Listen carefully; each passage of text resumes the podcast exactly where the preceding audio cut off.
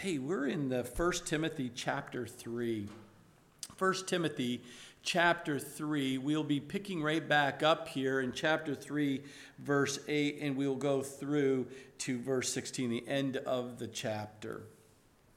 Now, Paul, in this section of the letter,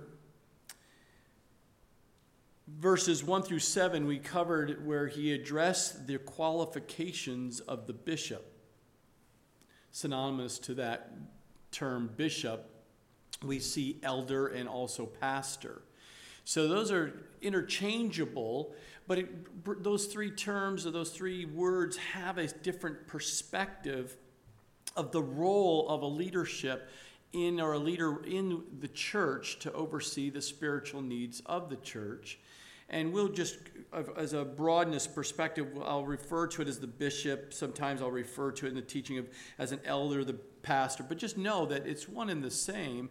But it's an overseer over the flock, as a pastor, over the flock of the of the sheep that God has been adding to the local church to my responsibility is to oversee or to minister to feed and we are going to talk a little bit more about that uh, in this next section here as well but for the most part, we'll know that as the bishop or the pastor, the overseer, they have the twofold responsibility, if you remember last week, and that is to teach and to rule. Ruling and teaching, meaning to oversee and protect and guide and, and guard, but also to feed the sheep so that they're healthy and that you know the Word of God, that you understand the Word of God, and that you will help you to apply the Word of God. And a pastor is able to teach the people what the Word of God teaches and to give direction as to how that is to be accomplished in and through the local church. I'm not looking to get into your personal lives to the degree that most people think. It's only when you come to me and ask me, can you help me in my personal life and applying the scriptures appropriately? And I'm here to do that because you're part of the church. But do I go looking? no, I don't go looking. My job is to feed you as you come here and come here on Wednesday nights or any other the gatherings and whoever the men are going to be teaching the uh, the the, the uh, the men, or in this case, in, or a, a woman's teaching another woman, or the people who are teaching the children, I'm responsible for making sure that the Word of God is being taught and taught rightly, rightly divided.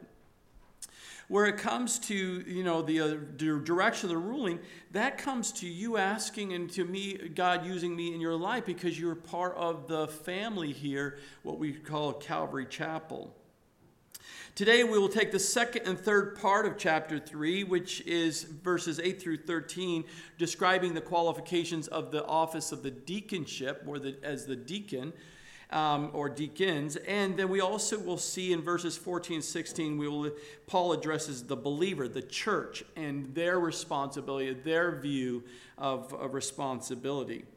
And like the bishop, the deacon, he desires a good work. In these qualifications, this person has a desire to do a good work for the Lord that God has put on their heart. And spiritual leadership in the church isn't all about, as I mentioned before, about a specific title or a specific position or honor or glory that a man looks to go get.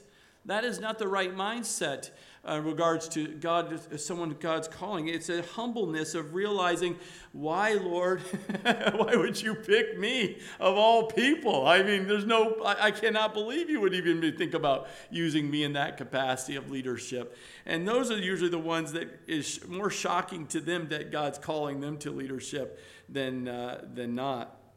Mark 9:35 states as Jesus said, if anyone desires to be first, he shall be last of all and servant of all. And that is the truly the definition of a deacon in regards to the servant of all. Now here we pick up here in verse 8 of 1 Timothy 3 and we see likewise deacons must be likewise uh, diakonosis and it means servant. That's what deacon um, or deacons means, which places an emphasis on the practical physical needs of the body, that local church, that body of Christ. Here we call Calvary Chapel.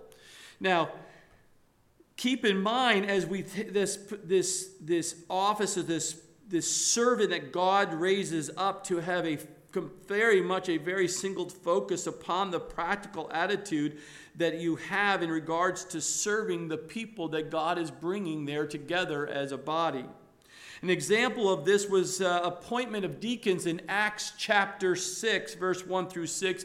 And most of you all know that if you've been studying the word where the apostles saw there was a great need to those to distribute the daily assistance of those widows and others that were in need and they were not being taken care of. The, the, the spiritual leaders the, the, the apostles couldn't do ministering to uh, spiritually and try to take care of the physical needs in regards to serving the tables and making sure people were taken care of physically. There had to be someone appointed or will rise up to help the, uh, the uh, pastors, in this case, the apostles, to be able to minister to others.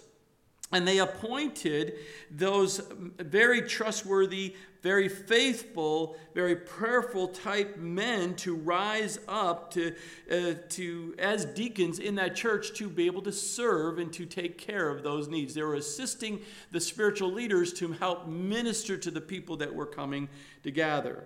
Now, deacons must be, uh, as we see, the qualifications of the office of deacon are essentially the same as the bishop as the spiritual leaders, the pastors, the elders, the, the bishop, is that uh, the deacons have the same thing, except one key qualification. They do not have to have the ability to teach.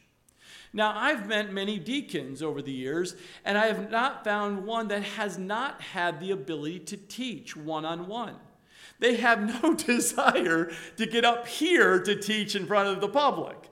But you get them one on one, and they are happy to share with you the scriptures with you.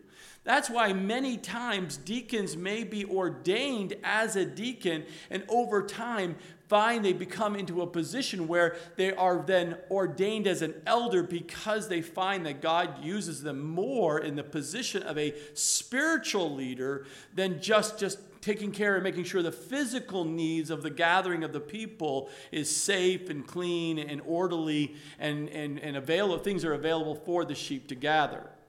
And so that can change and has changed and would change more likely as people uh, thinking, oh, yeah, I can, I'd be a deacon, I'll be fine behind the scenes, no, no big deal, I can do that. And, yet, and if, if you send someone, I'm happy to share the scripture with them. And, and I find myself always doing that, you know, uh, through the day to day operations of a church.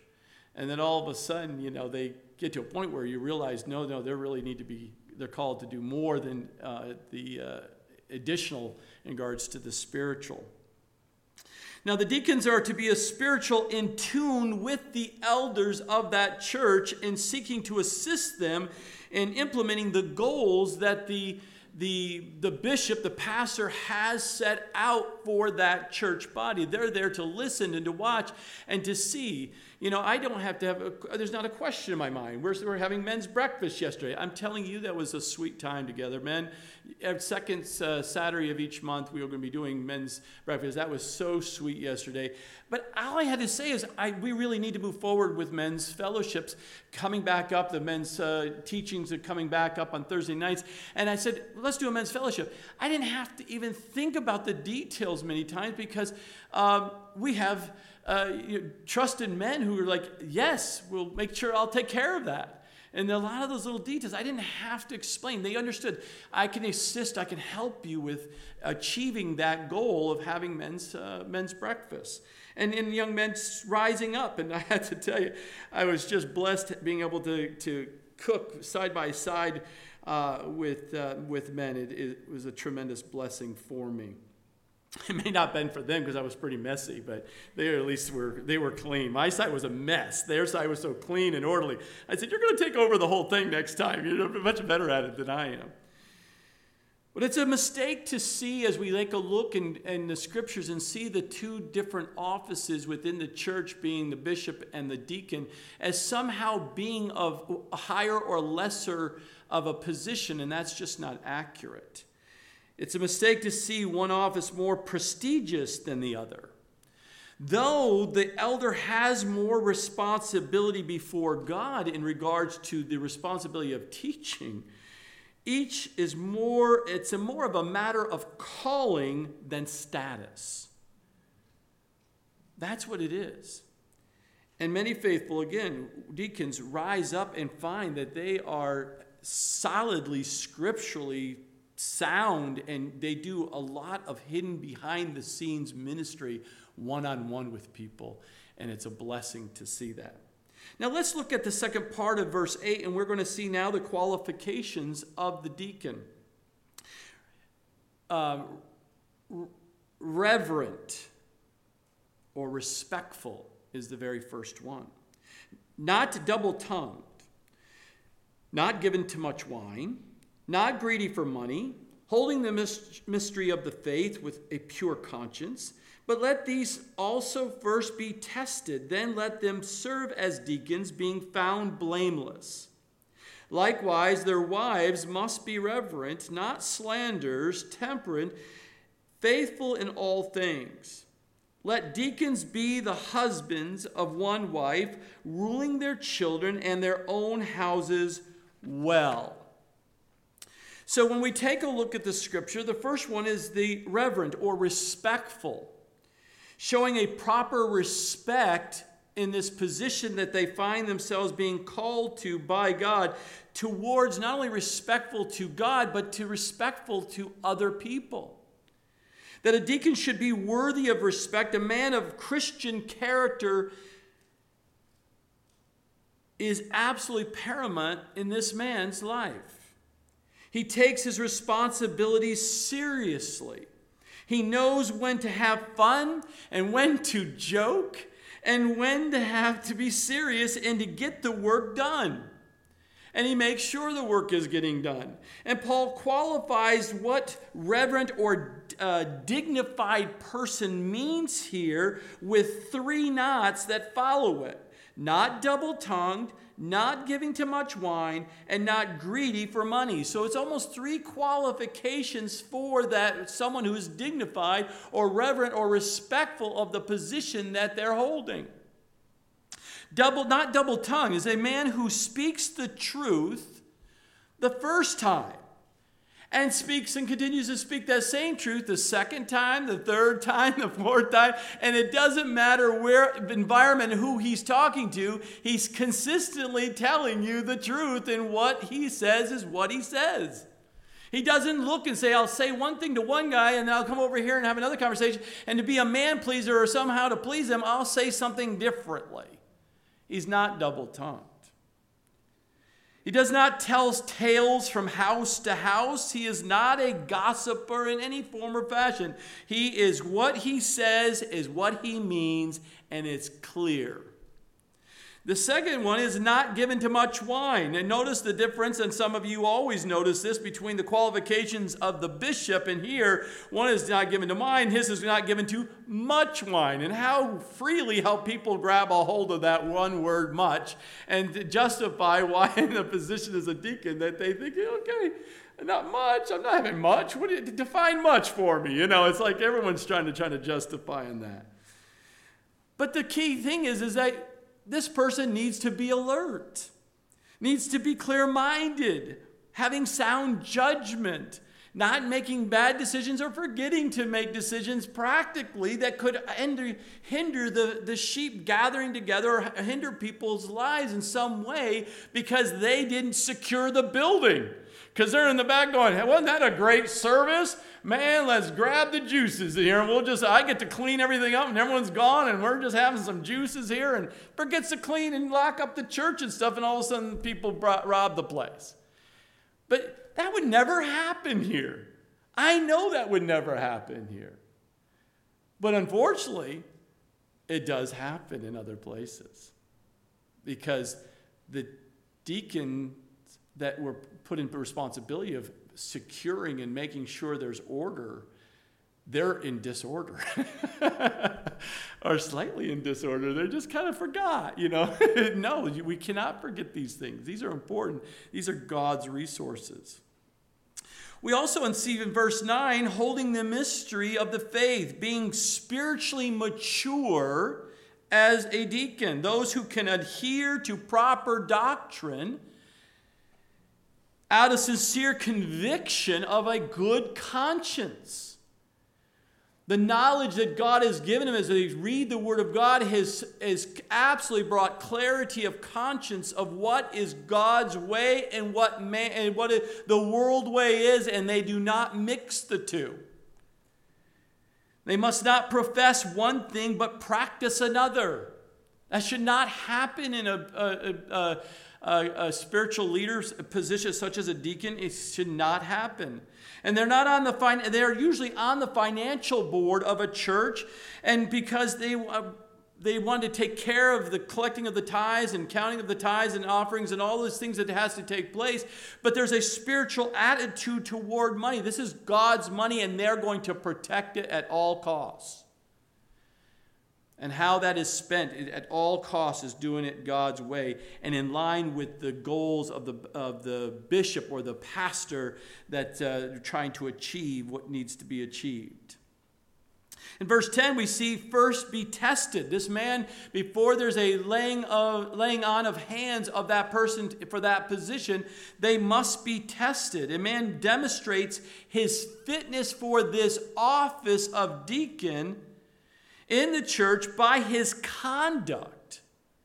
First, his qualifications that we see here, but it must be tested in a very practical way. We just need to sit back and watch to see the calling that God has put on this man's life or men's life to rise them up. Now, keep in mind this, this word in the Greek for deacon is, uh, means a servant. And as you know, as many times you hear, and I've heard it many times, and again, is there a deacon? Is all men, or can they be women as well? Deaconesses. And you always go back to Phoebe, of course, in Romans, and say this was a, reference in the New King James Version. It says a servant, and in the Greek, it's the same uh, Greek word. And again, we see a, a, a, pattern here, and we hold to this church that the office of deacon will be, can be only male, as we read the plainly read the scriptures here. But the thing is, is are there women who um, are raised up by God as deaconesses? a servant of his that's committed to doing the needs of the church? Absolutely, they do. Is there an office there? I don't see that. Now, we'll continue to go through the scriptures here, and some people believe that. They believe in it, it, when we get down to verse 11, we'll see, they go, oh, that, that's what that means. And, and again, I just kind of follow through, through the scriptures and keep it simple. I don't add and try to look into anything other than. And why deacons uh, clarify here, but look at how it continues here that it must be first tested. The man demonstrates a fitness for this office and again, just like the elders, it's more recognized than appointed. I don't sit there and say, I want to appoint you and appoint you and appoint you like a CEO of a company. That's not how it works. It should not look, work that way. It is watching and observing and seeing what God is doing through that man's life that brings to light that there is a calling by God on that person's life. And I am just going to recognize it and make it a formal, as the scripture says, on the laying uh, on of hands of that person and recognizing so that the rest of the congregation can see that that person is in a position of leadership appointed by the senior pastor according to the scriptures. Now, as we take a look at this, we know that as we look here and we say, first be tested, it implies that we're watching their lives and seeing their conduct and being found blameless. There's nothing to stick on them to say, mm, I don't think you should uh, probably ordain that guy because he's always saying he'll be there, but he never shows up. And if he does show up, he's always late or he's always could question. That is not someone that God is that they're God is um, ruling in that person's life. Because if you're not going to show up when you say you're going to show up and do it the way you said you're going to do, it, your yes be your yes and no be your no, I assure you, you're not, you're not being moved by the Spirit of God. You're just doing it on your own timetable because it's more convenient for you. And that's totally fine. It's between you and the Lord. You're just not going to be ordained and be in a position of leadership. That's just not going to happen.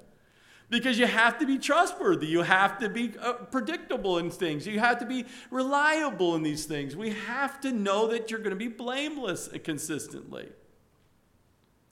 And then verse 11, here's why we see. He just Paul just described the the qualifications of the deacon from verses 8 through 10. Then there's this pause, this is where it causes some confusions for many who try to look for some justification. In verse 11 it says, likewise their wives. Now, that three words really bring a lot of variation in perspe- uh, people's perspective interpretation.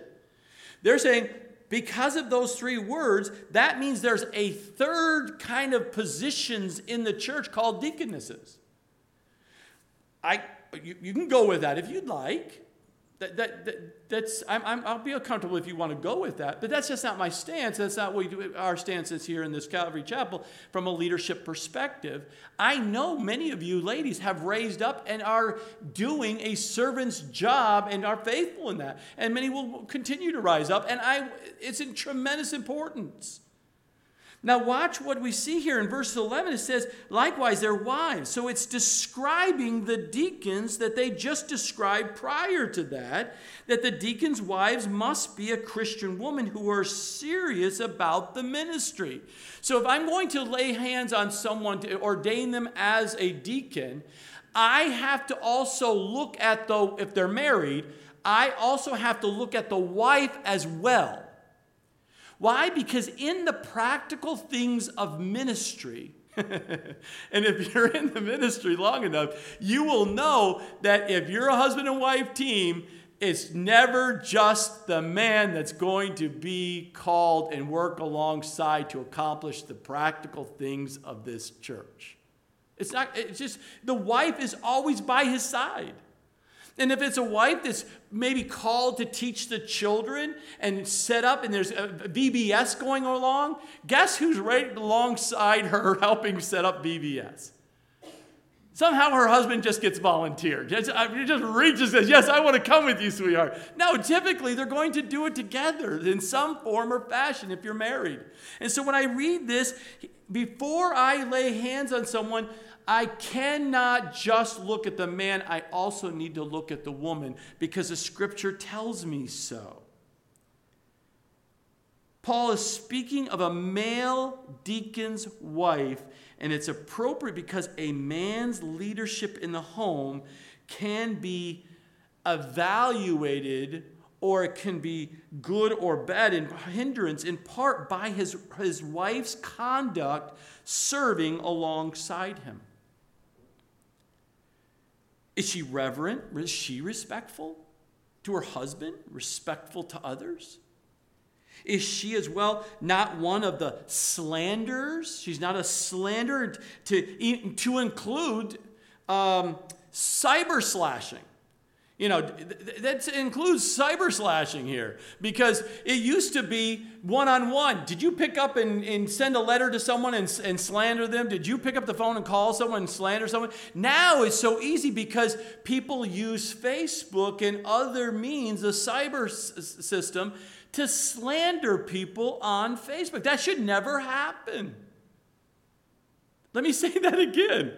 If you're out there thinking because you have some sense of ladies, a sense, or guys, a sense of security behind the screen that you can just type and post and respond like anything you want to. It's a reflection of you. It's like you just sent a letter or you picked up the phone and made a phone call. It reflects, comes out of, comes out of your fingertips is from the heart. So be very careful. So we have to watch that the woman of this deacon that is to be ordained is not a slanderer in regards to any methodology, not to be a slanderer, and not and also temperate, meaning pleasant. She has to have a gentle, quiet spirit about her, as the as we see in the scriptures. Or is she dominating? Is she dominating her husband? Is she ruling her house? She rules everything. She tells what her husband will or will not do. That is that's a, that's a that is a uh, a person that is at, would cause risk within the leadership and of the, the functioning of the body of Christ. When the, when the woman of the house rules her husband, will also will try to rule him in the position that God's called him to be as a deacon. And that Paul makes it very clear we have to be very careful in regards to not just looking at the man, but also looking at the woman. And she must be faithful in all things. What that means is she cannot have her own agenda. She cannot say, hubby, you got to get into position because I'm not allowed to in this church, but I have my own agenda and I'll make sure I'll do it through you. Ladies, be very careful. Don't allow don't allow you to go outside the will of God when it comes to a calling that God has on your husband to be uh, ordained as a deacon. Be very, very careful. And here's why all of a sudden, here Paul comes back in verse 12 and picks right back up qualifying the qualifications of the, the male deacon.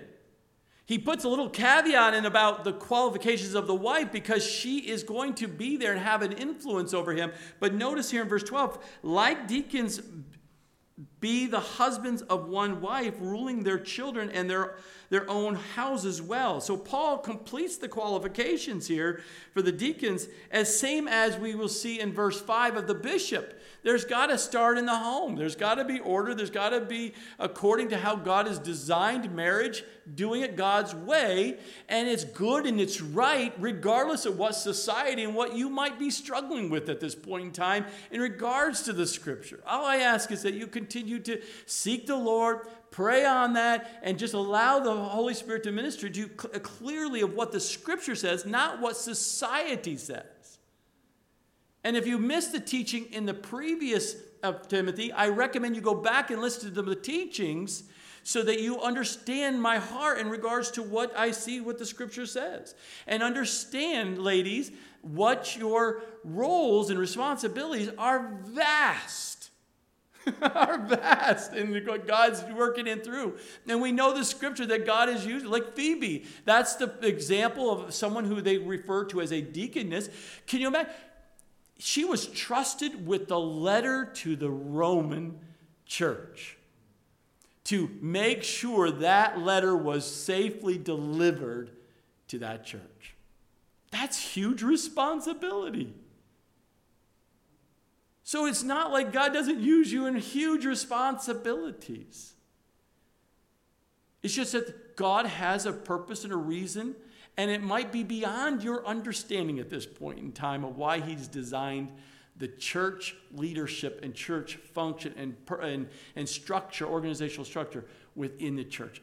Just, just spend some time with the Lord on that. And if you need to, I'm happy to one on one with you. I'm absolutely happy to sit down with you to help. Then we pick up here in verse 13 For those who have served well as deacons obtain for themselves a good standing and great boldness in the faith which is in Christ Jesus. So we see here that God remembers the faithful servants and the faithful service, even in tasks which would be considered by most menial tasks because they're practical tasks.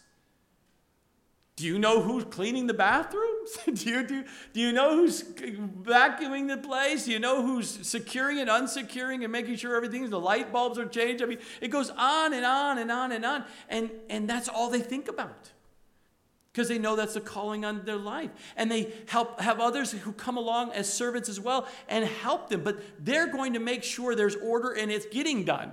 That's the role of the resp- of that office of deacons is to make sure things are getting done, to assist the pastor in the goals of, of, of spiritual growth that we're trying to achieve within this church. And all of you who are not called, obviously, to be a, the, the, the pastor or called to be the, uh, as a deacon, but you want to be a servant. We, in our, our, our, our structure of the church, we call it laity. You've heard that term. Everyone is a laity. We're all servants. We're all to be servants as we mature and grow in our faith. And so here we says, he says, for those who serve well as deacons obtain for themselves a good standing and a great boldness in the faith. So there's no doubt that you will see more deacons with greater rewards than bishops in heaven. because they're behind the scenes and no one knows all the things that they faithfully do for God. And they're just so quietly just working and just always faithfully there serving serving God. And the reward for that what they get is here as Paul says, the reward of serving is the ability to continue to serve. That's the reward because they continue to be qualified by God to continue to be used by God in the capacity of serving others and Him. That's the reward. They may not get it monetarily, they may not get it because of recognition, they may not get the rewards of any of that, but the reward in heaven will be unbelievable. I tell those in that position, you know, I'm sure your mansion will be much larger than mine. Invite me over. you know, let's go to your house. You can hold more people because your faithfulness is tremendous in regards to what God's called you to do. We finished the second part, now the third part. The believer, the church, the mystery of godliness that takes place within the body of Christ here, we call the church. And Paul's reason for writing Timothy is really kind of boiled into this as well. it says, verse 14, These things I write to you, though I hope to come to you shortly. He had a desire to be there personally to tell Timothy these things. But he also recognized he was being hindered or not able to get there, and the church needed to hear these truths now because there was such confusion or division, or Timothy started to get a little maybe rocky and a little squishy and as a new young pastor. Like, I'm not sure if I'm going to handle the chaos that's going on right now in the church. Because all these things are going on between the, the, the, that we've been reading about in the letter. So Paul didn't want to wait. He wanted to make sure he understood. Read these now, eh, and start implementing these now in the church, but I want, I hope to come to you shortly. In verse 15, but if I am delayed, I write so that you may know how you ought to conduct yourself in the house of God, which is the church of the living God, the pillar and ground of the truth. So in verse 15, we see three things of the church, what the church is to be, what the churches should be, uh, their function to be. The first one, if you noticed here, is that he's telling Timothy, you must conduct yourself and implement these things in the church because, why? Conduct yourself in the house of God. The house of God, the church must be very consistently and consciously the place where God is, where His name is lifted up on high. That this is a place where God brings His people, and where two or more gather together, He is in our presence. This makes a church more attractive than anything else that a church can do is recognize that God is present. That's his this is his place. The church is God's house. Why? Because he's the architect. He's the architect. He is the builder. He is the provider of the church. It's his church. It's not of any of our church. He lives there. He is honored there. He rules there. So we go by His word, and what His word says, we do. What the word doesn't say, we don't do. We're very cautious of doing anything that the word doesn't support or guide us to do. God's church is a family household. You're all welcome as children of God. This is your home. This is where God's come. You are at home. Welcome home. If you've ever gone to a vacation, you can't wait to get home. When you're out in the world and the chaos and the things and you're getting muddied up because of the world, you can't wait to get back to your home. That's what it should be like here. It should feel like home. And you know people. You don't just come and go. In my house, you never come to my house without saying, hey, we're here. And you never leave my house without saying goodbye. It's a household. This is not an organization or some company. You understand that, right? That's why we want you to feel at home. Sense the peace of God here. When a sinner believes in Jesus Christ as Savior, he immediately is born again into God's family. First John, John, John chapter 1, verse 11 through 13. And 1 Peter 1, 22 through 25. When you become saved, when you put your trust in the Savior, you're a child of God and you're, you found a home. Paul here is advising this young pastor Timothy to treat the church members of the local church as he would treat the members of his own family. And we'll see that in chapter 5, 1 Timothy chapter 5, verses 1 and 2. And therefore, the local church is a family, and it must be fed because the family is hungry. When they show up, they're hungry for the Word of God. And the only diet that will nourish the people that come to that church is the pure Word of God. We see in the Word of God, it is our bread, Matthew 4 4. It's our milk and our meat, 1 Corinthians 3 1 and 2, and Hebrews 5 12 through 14. And it is as sweet as honey that we see in Psalm 119, verse 103. That's why we say, please be ready to come and to partake of the meal that the Lord has prepared for us. And the pastor must take the time to nourish himself as well. He needs to be nourished first before he is able to, uh, as he prepares to give out that feeding to you. We see that warning in 1 Timothy 4 6. I struggle over the scriptures all week long waiting for the Lord to show me and give me specifics and keep writing and writing and writing and, until God says, Now this is what it is. And then at times, as I'm teaching you, many of the things I say are not even anywhere near my notes. So people come back and say, Well, no, you said such and such, and what? Uh, uh. It's, it's not in my notes. That's what the Lord just showed me to say. That's why I say take notes. Go back and listen to the teaching.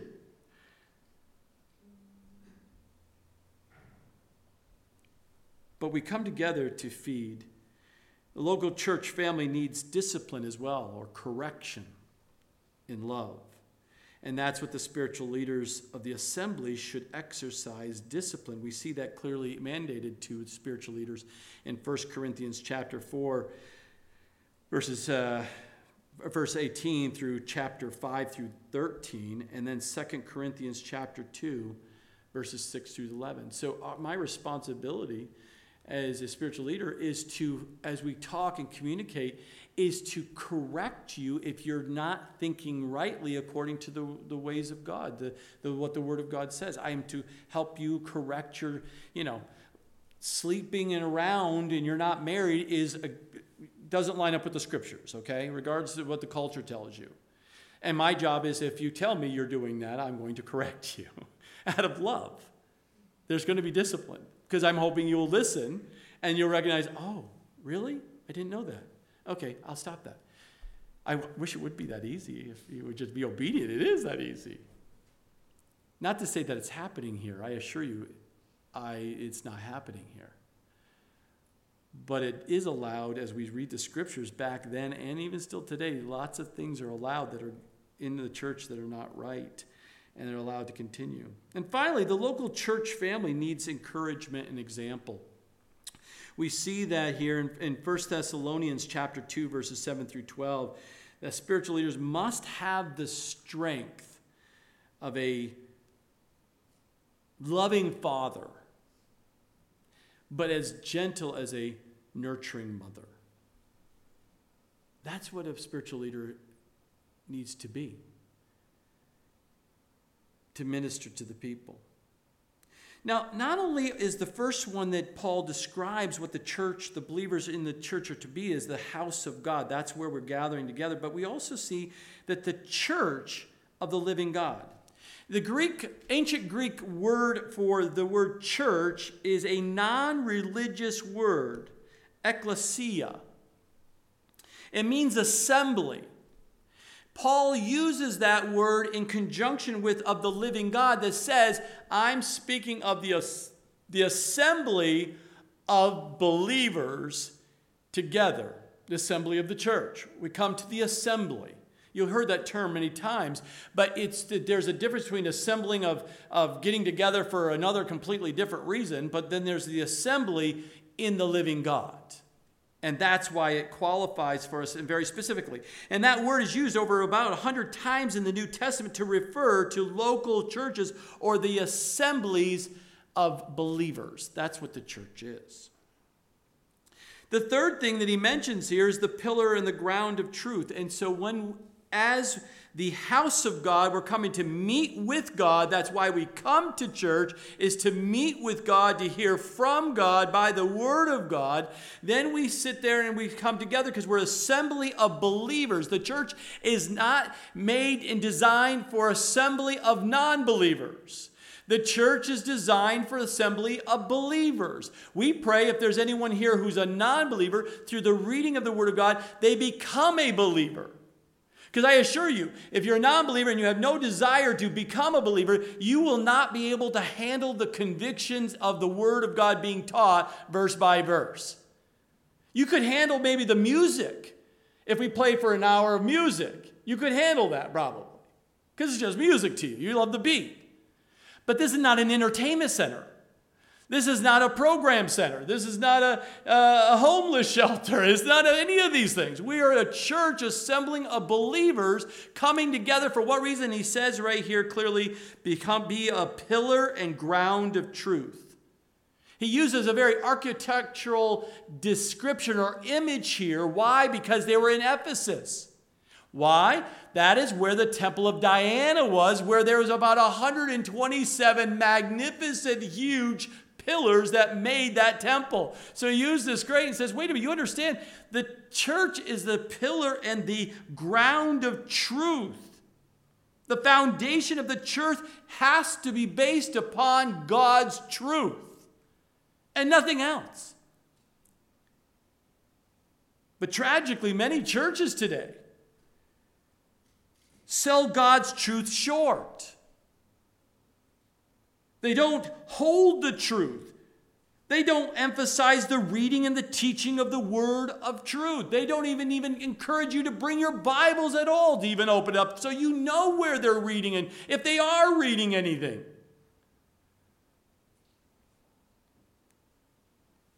And so many don't even believe that this is the inherent word of God, that it's all true given by God.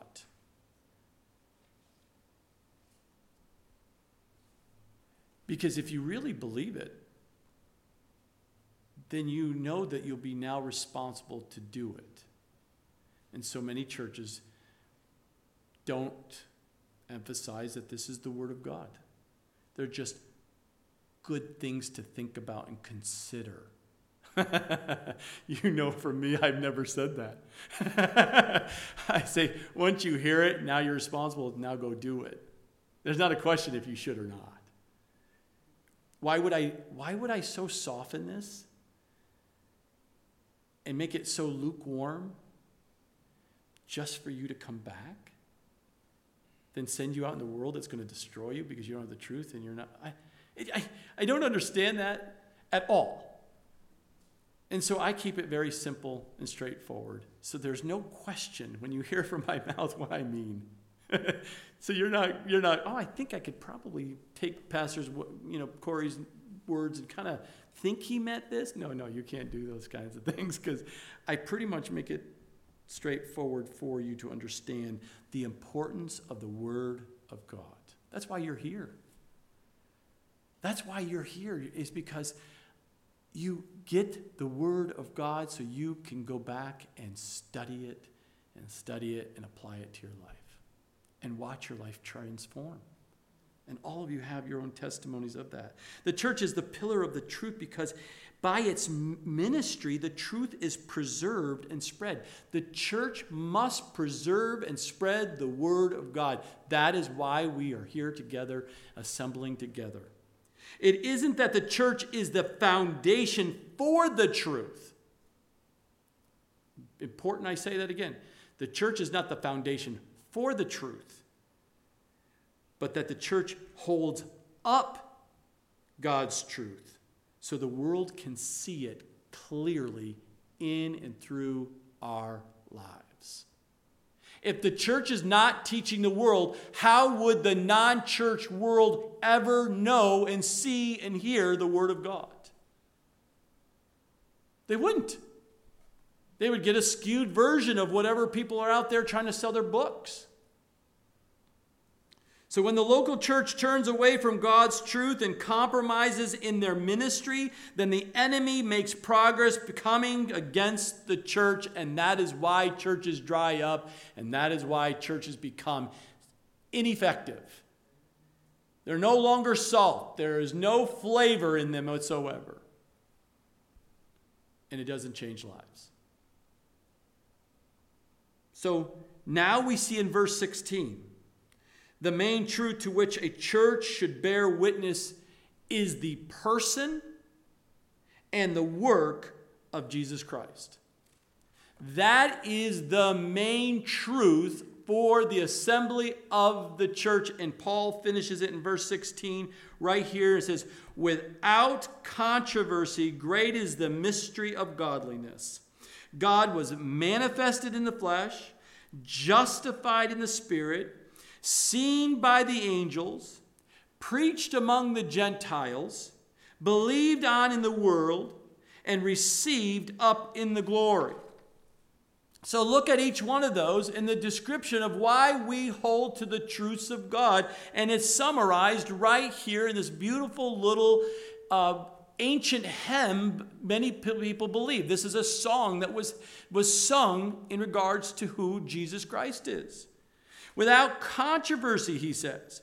When he says without controversy, I'm supposing he, he means that there, ought to be no controversy whatsoever regarding the facts that is being, being stated here. There should be none. But we know as well as I that these controversies have always been arisen and concerned and always will be. Because the enemy will always look for ways to come against Jesus Christ. That's how the enemy works.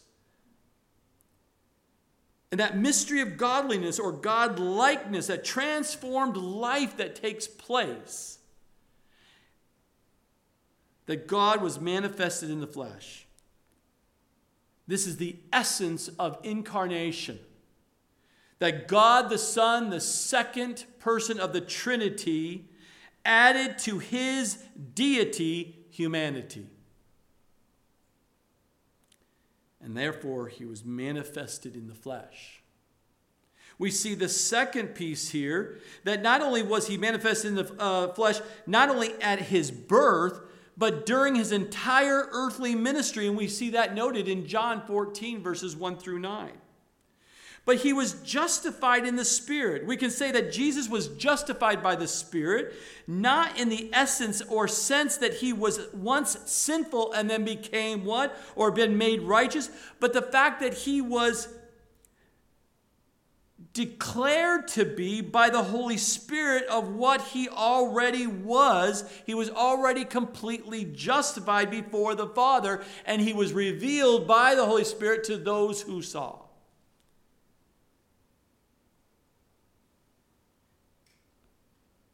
Now, Jesus came onto the scene, and the nation of his own people rejected him.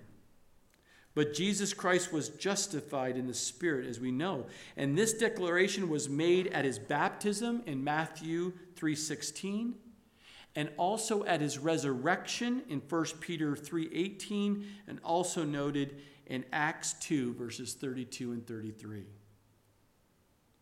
So not only is he we see manifested in the flesh, justified in the spirit, but we see that seen by angels. So the ministry of Jesus, both on earth and through the church, is of great interest to the angels and the angelic beings that we see in the scripture. There were many instances when Jesus was seen by angels, and I won't go through all the scriptures, but especially at his resurrection in Matthew 28 2 through 7. And then we see preached among the Gentiles, believed on in the world. Paul himself did his very best to fulfill the ministry that God called him to do through this statements. He says, He was busy preaching Jesus among the Gentiles, bringing the world to believe. He kept sharing the gospel and sharing the gospel of who Jesus Christ is. He did not share his ministry, his ministry, his teaching ministry, his church ministry. He taught of who Jesus Christ is. And it should be the same today. Because we must remember God's way of creating faith in men's hearts is not by pictures, not by music or even symbols, but by the hearing of the Word of God. And there is, that is the, the way.